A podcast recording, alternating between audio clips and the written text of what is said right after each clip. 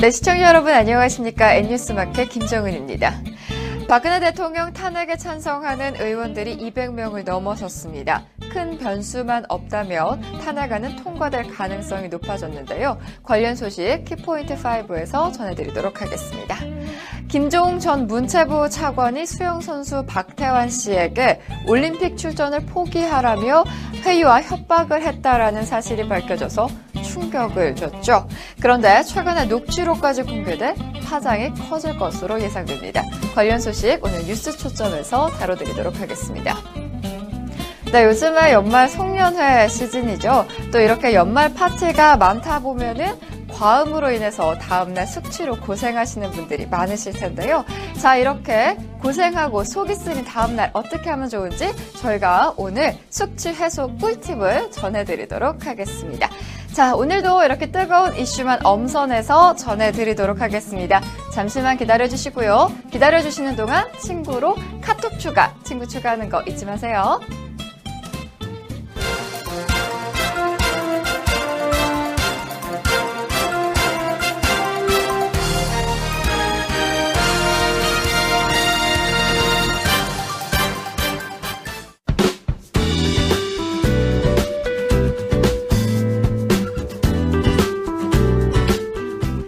네, 오늘 낮부터는 추위가 조금 누그러졌습니다만 내일이죠. 200만 촛불 집회가 예정인 날에 비가 내리고 또 제법 쌀쌀할 것으로 예상이 된다고 하니까요. 혹시 내일 나가실 예정인 분들께서는 따뜻한 겉옷과 우위는 꼭 챙기셔야겠습니다.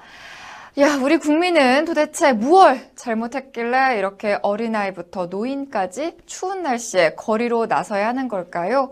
사실 또 이걸 또 손 놓고 구경할 그분을 생각하면 또 우라가 침입니다. 자, 그래도 오늘 탄핵 절차가 조금 빨라질 거라는 소식에 국민들이 반가워하고 있죠? 첫 소식에서 바로 전해드리도록 하겠습니다.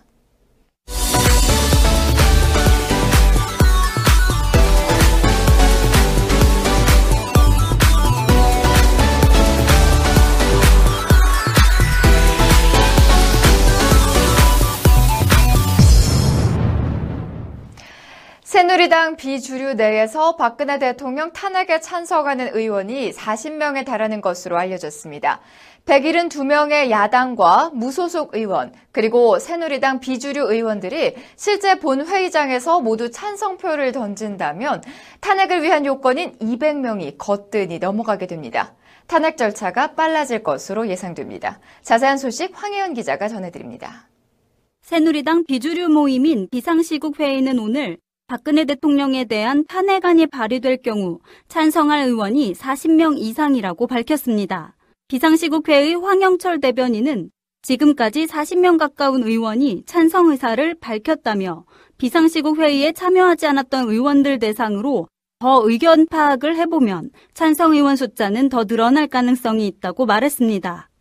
이에 따라 무소속을 포함한 야당 의원 172명과 여당 의원 40여 명이 합쳐져 박 대통령의 탄핵안을 의결할 수 있는 최소한의 찬성 인원 200명이 충족되면서 박 대통령의 탄핵안 발의가 초읽기에 들어갔습니다. 앞서 우상호 더불어민주당 원내대표는 이르면 12월 2일, 늦어도 9일 국회 본회의에서 탄핵안이 표결되도록 하겠다라며 구체적인 시기를 언급했습니다. 이 일로 표결 시기를 정한 데는 내년도 예산안 처리를 위한 본회의가 예정돼 있다는 계산이 깔려 있습니다. 예산안 처리를 위해 의원들이 모여 있는 자리에서 탄핵안을 표결해 이탈표를 최소화하겠다는 생각입니다. 야당이 12월 2일로 날짜를 잡은 만큼 국회의 의지에 따라 박 대통령에 대한 탄핵안이 원만히 처리될 수 있을지 관심이 모이고 있습니다. 네, 이처럼 박근혜 대통령에 대한 압박이 거세지면서 탄핵되거나 하야 할 경우 전관 예우에 대한 관심도 커지고 있습니다. 연금부터 경호까지 헌법에 보장된 전직 대통령으로서의 예우는 모두 받는 것으로 알려졌는데요. 그 예산이 막대하게 들어가 국민 정서에 눈높이를 맞출 필요성이 있다는 지적이 나왔습니다. 보도에 황혜연 기자입니다.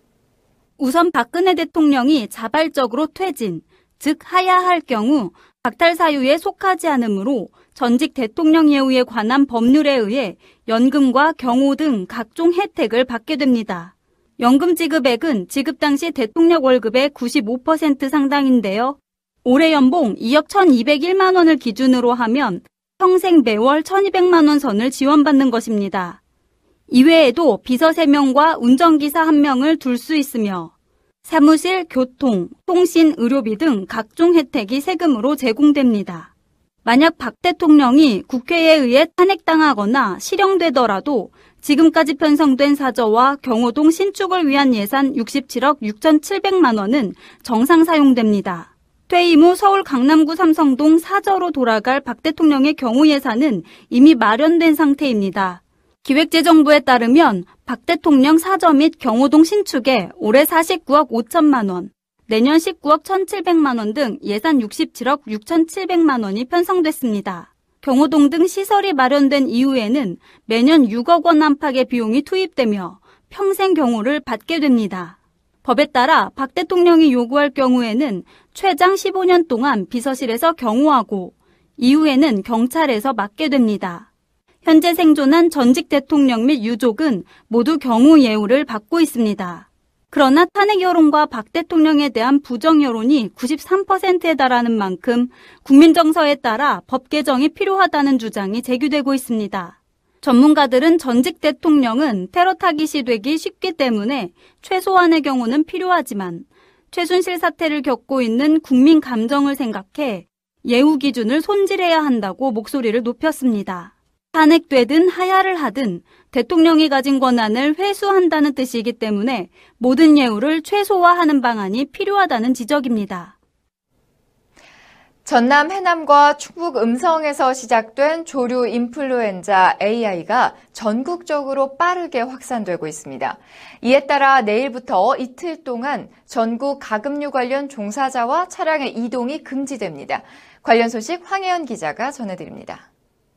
농림축산식품부는 오늘 AI 추가 확산을 막기 위해 일시이동 중지 명령을 내린다고 밝혔습니다. 이에 따라 내일 자정부터 48시간 동안 전국에서 닭과 오리 등 가금류와 농장, 도축장, 사료공장 종사자와 차량은 다른 지역으로 이동할 수 없습니다. 이 명령을 어기면 1년 이하 징역형 또는 500만 원 이하 벌금형을 받을 수 있습니다. 지난 16일 전남 해남과 충북 음성에서 시작된 AI는 현재 전북 김제와 충남 아산, 경기도 양주, 포천 등 4개 도시와 6개 시군으로 퍼지고 있습니다. 현재까지 감염되거나 감염이 의심돼 살처분한 닭과 오리는 70만 마리에 이릅니다. 앞서 농식품부는 어제 AI 위기경보 단계를 두 번째로 높은 경계 등급으로 올리고 전국 시도에 방역대책본부를 운영하고 있습니다.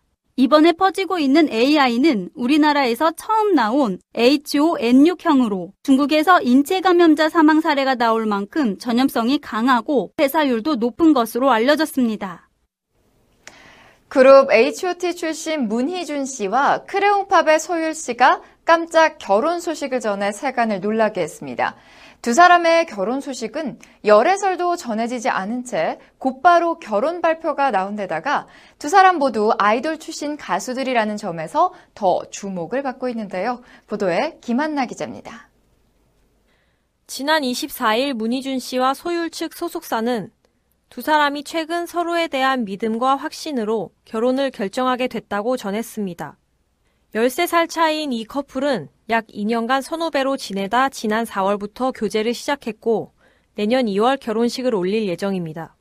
앞서 문희준 씨는 이날 자신의 공식 팬카페에 자필 편지를 게재하며 직접 결혼 소식을 알렸습니다. 편지에서 문희준 씨는 저를 지켜주고 사랑해주고 저에겐 무엇보다 소중한 우리 준이들에게 가장 먼저 이야기해야 할 것 같아서 이렇게 어렵지만 말을 꺼내보려 한다며 이미 어른이 됐지만 이 말씀을 드린 후엔 정말 어른이 되는 기분일 것 같다. 제가 결혼을 하게 됐다고 밝혔습니다. 또 그는 우리 사이에 또 하나의 변화이지만 저에게 여러분은 항상 먼저이고 소중한 존재임은 변함이 없다. 우리 주니스트 여러분 항상 고마워요 라며 팬들에게 고마운 마음을 드러냈습니다. 이로써 문희준 씨는 H.O.T 멤버 중 가장 먼저 유부남 대열에 합류하게 됐습니다. 예비 신부 소율 씨도 마찬가지로 자신의 팬카페에 내게 아낌없이 사랑을 주고 따뜻한 마음으로 나를 소중하게 아껴주는 사랑하는 사람을 만나게 돼 결혼하게 됐다. 갑작스럽지만 제 인생에 있어 많은 고민을 한 선택이니 응원해 주시고 축하해 주실 거라 믿는다고 전했습니다. 예상하지 못했던 깜짝 결혼 발표에 인터넷에는 놀랍다는 반응과 함께 임신 추측도 등장했습니다. 앞서 소율 씨는 지난 10월 공황장애 초기 증상으로 방송 활동 중단을 발표한 바 있는데요. 이후 불과 한 달여 만에 문희준 씨와의 결혼을 발표하자 일부 네티즌은 속도 위반서를 제기했습니다. 이에 소율 소속사 측 관계자는 속도 위반으로 결혼식을 올리는 것은 전혀 아니다라고 일축했습니다. 소율은 공황장애로 팀 활동을 중단한 이후에도 연인 문희준의 공연장을 찾는 등 공공연히 애정을 드러내온 것으로 알려졌습니다.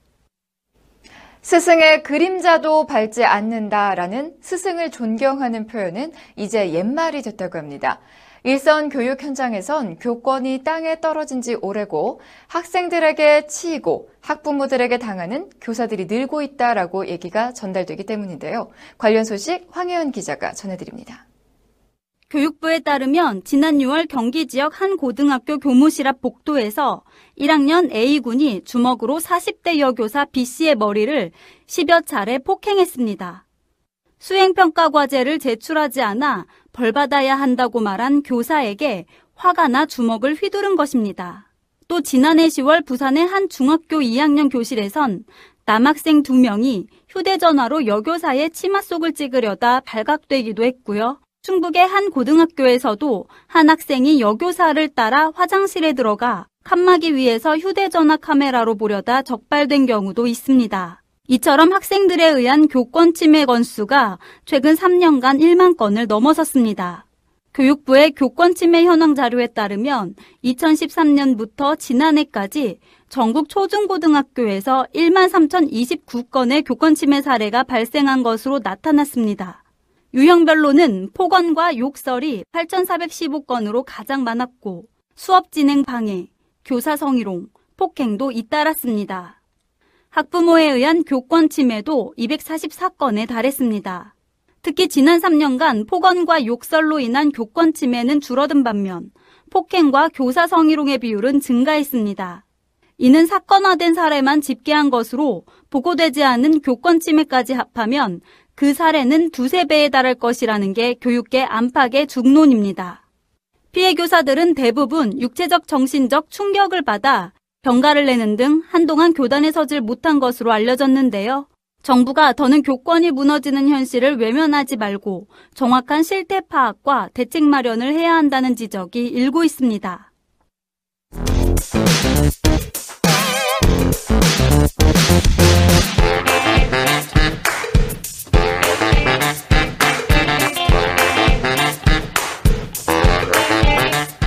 네, 요즘 많은 분들께서 어지간한 뉴스에는 놀라지도 않는다라고들 말씀하십니다. 시시각각 상상을 초월하는 사건들이 계속 쏟아져 나오기 때문일 텐데요. 그럼에도 불구하고 마린보이 박태환 선수에 대한 정부의 푸대접 파문은 새로운 충격입니다. 지난 19일 박태환이 이른바 스포츠계 블랙리스트에 올랐다는 의혹이 제기됐는데요. 김종 전 문체부 차관이 박태환에게 올림픽 출전을 포기하라며 회유와 협박을 했다라는 사실이 밝혀져 파장이 일었습니다. 오늘 뉴스 초점에서는 최근 화제가 되고 있는 이번 사건에 대한 자세한 소식 전해드리도록 하겠습니다. 김한나 기자, 먼저 김종 전 차관의 녹취록은 어떻게 입수하게 된 건가요? 네, 이 내용은 당시 현장에 있었던 박태환의 소속사 관계자가 녹음했는데요.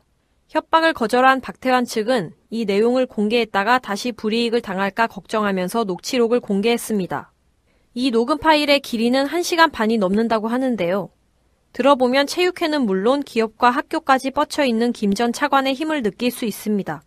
김 전 차관은 강한 어조로 만약 녹취록을 공개하더라도 자신에게 불리한 부분만 보이지 말고 처음부터 끝까지 공개하라고 했다는데요. 김 전 차관의 바람대로 당시 대화 녹취록은 올림픽 국내 중계권사인 SBS를 통해 최초 보도됐고 이후 박태환 측이 아시아 수영 선수권이 열린 일본 도쿄에서 당시 녹취록을 공개하면서 사건의 전말이 드러났습니다.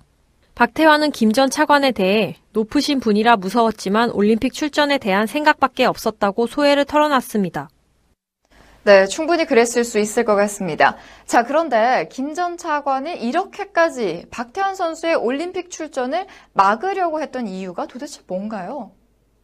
김종 전 차관도 박태환의 리우행을 맡고 있는 대한체육회의 이중처벌 규정이 잘못됐다는 것은 알고 있을 겁니다. 그러면서도 이건 명분 싸움이라며 물러설 수 없다고 말을 했는데요. 먼저 박태환이 전성기 시절 정부의 고위 인사가 불러도 거절하는 등 고분고분하지 않아서 속된 말로 치켜타는 주장이 나오고 있습니다. 또 체육회의 이중 처벌 규정이 지난 2013년 정유라가 승마 대회에서 우승하지 못한 뒤 청와대까지 나서서 체육계 정화에 나서면서 만들어졌기 때문이라는 말도 있습니다. 한간에는 박태환이 2014년 아시안게임 메달리스트 청와대 환영 오찬에 지각했던 것 때문에 찍혔다는 이야기도 나옵니다. 이 밖에도 많은 추측들이 불거지고 있는데요. 한 가지 이유보다는 여러 요소가 복합적으로 작용하지 않았나는 생각이 듭니다. 네, 솔직히 많은 국민들이 박태환의 이번 리우 올림픽 성적에 실망을 좀 했었는데 알고 보니 이런 이유들이 있었네요. 참 박태환 선수 고민이 많았을 것 같은데요. 그렇습니다. 체육계의 황태자로 불리는 김종의 뜻을 거스른 박태환은 당시 며칠간 고민하면서 제대로 훈련을 하지 못해 컨디션이 완전히 엉망이 됐었습니다. 어쩔 수 없이 한국을 떠나서 호주에서 훈련했지만 리우에서는 최악의 성적표를 받는데 그쳤습니다. 그래도 이제는 마음고생을 털어낸 박태환은 다시 전성기 기량을 회복 중인데요. 아시아 선수권 자유형 100m와 1500m에 출전해 모두 우승하면서 대회 4관왕에 오르며 그 실력을 다시 증명했습니다. 네, 그래도 불행 중 다행입니다.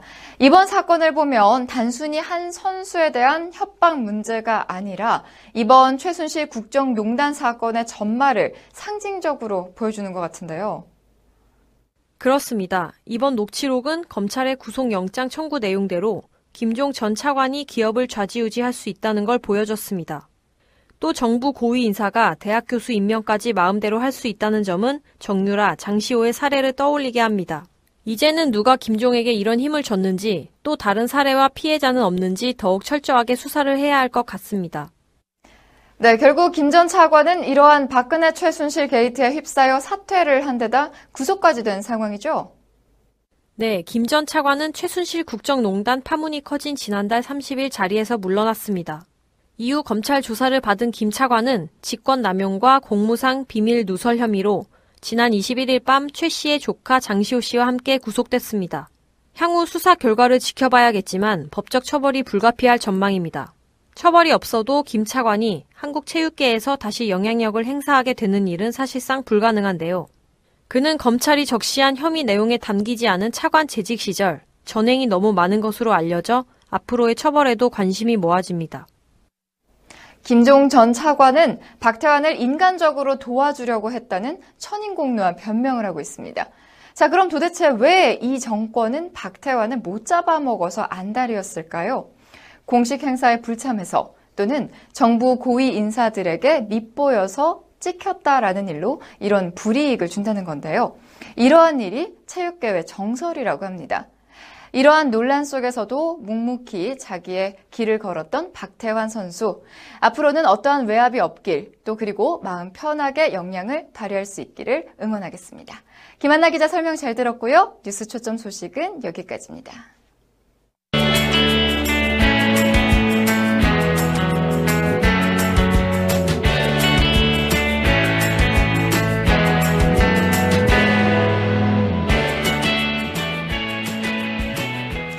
네, 2016년도 이제 막바지를 향해 달리고 있습니다. 시국이 하도 흉흉해서 평소와는 다르게 송년회도 좀 줄지 않을까 생각을 해보는데요.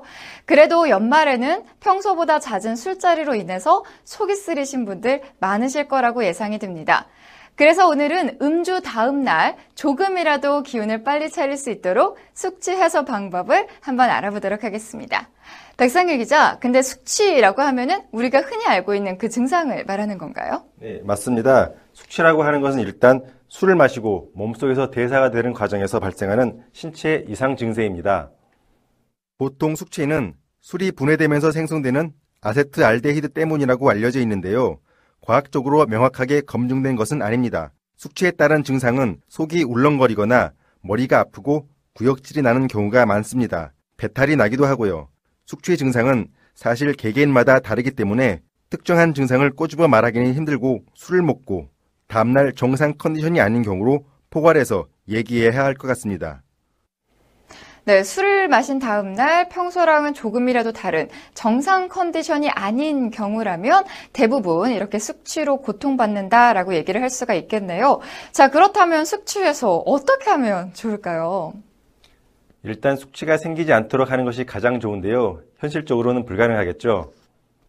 술을 마시지 않아야 하니까요. 그렇지만 술을 마시게 되면 숙취가 생길 수밖에 없습니다. 숙취가 생기면 다음날 업무에도 지장을 줄 수도 있고요. 그래서 숙취를 최대한 빨리 해소시키는 방법이 필요합니다. 자, 그렇다면 정말로 숙취가 생기지 않도록 할 수는 없는 걸까요? 자, 술을 좀 좋아하시는 분들을 보면은 술을 마실 때 다음날 숙취가 없도록 하는 나름대로의 뭐 노하우, 방법들이 좀 있던데요. 네, 개인차가 있기 때문에 술을 많이 마셔도 다음날 아무런 이상이 없는 분들도 분명 있습니다. 이건 따라할 수 없는 것이고요. 숙취를 아예 생기지 않도록 할 수는 없지만 숙취를 줄이는 방법은 나름대로 나와 있습니다.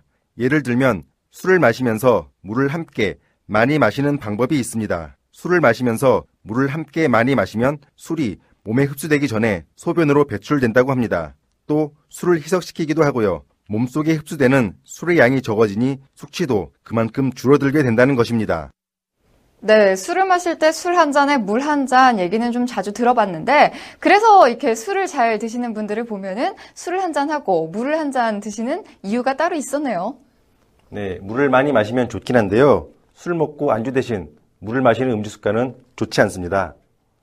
술이 빈속을 자극해 매우 좋지 않답니다. 또 숙취를 줄이려면 안주를 충분히 먹는 것이 좋습니다. 안주를 충분히 먹게 되면 알코올이 흡수되는 것을 막아주기 때문인데요. 단백질이나 비타민이 많이 함유된 안주가 도움이 됩니다. 그래서 소고기 안주는 언제나 옳다고 할 수 있습니다. 그리고 술을 먹기 전에 어느 정도 음식을 미리 섭취해 두는 것이 좋습니다. 안주가 나오기 전에 빈속에 술을 먹지 않고 안주가 나온 뒤에 술을 마시는 것이 좋겠죠. 네, 저는 안주를 엄청 먹는 편인데 좋은 습관이었네요. 이게 또 숙취가 생기는 걸 예방을 할 수 있는 방법이었군요. 자, 그렇다면 어쩔 수 없이 다음날 숙취로 고생한다면 어떻게 해야 될까요? 예, 술을 마신 다음 날도 꼭 빼먹지 말아야 할 것이 물입니다. 물을 충분히 마셔야 하는데요. 갈증이 나서 시원한 물을 마시고 싶은 욕구가 생기기도 하지만 미지근한 물을 마시는 것이 좋습니다. 그리고 두통이 생기는 분들 중에는 약을 먹는 경우도 있는데요. 숙취로 인해 생긴 두통이라면 약을 먹는 것은 좋지 않습니다. 이미 술로 인해 간에 무리가 간 상황이라 약을 먹으면 더 부담이 되기 때문입니다. 네, 가끔 두통으로 고생하는 분들이 두통약 드시는 걸 봤는데 약을 먹는 게 오히려 몸에 좋지 않다니까 주의를 좀 하셔야 될 것 같습니다.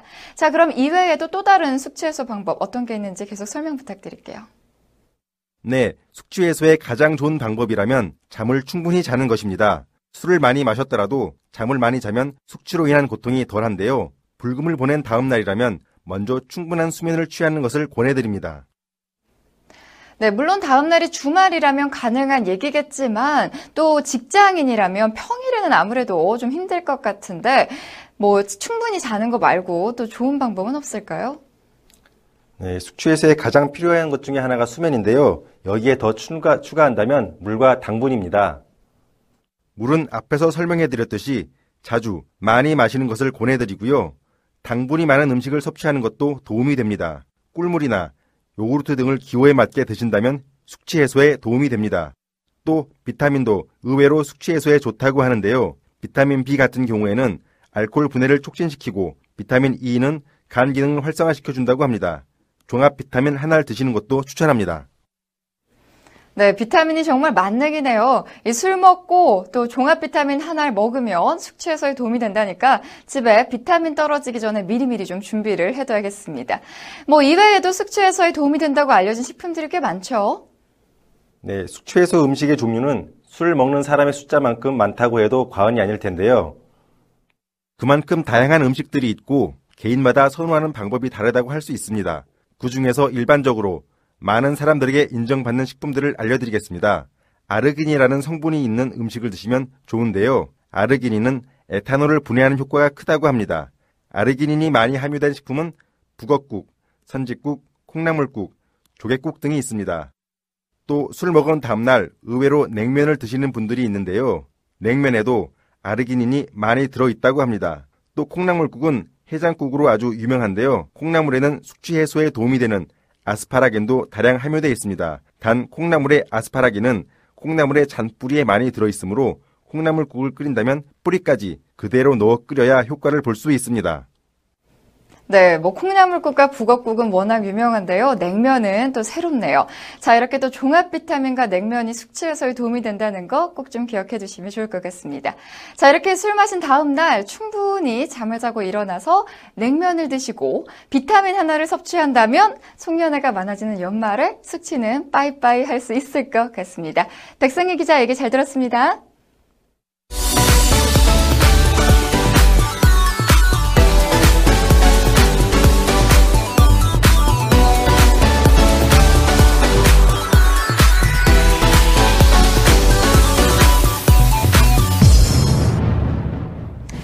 네, 우리 국민이 연출한 평화적인 촛불 집회에 전 세계의 감탄과 칭찬이 쏟아지고 있습니다.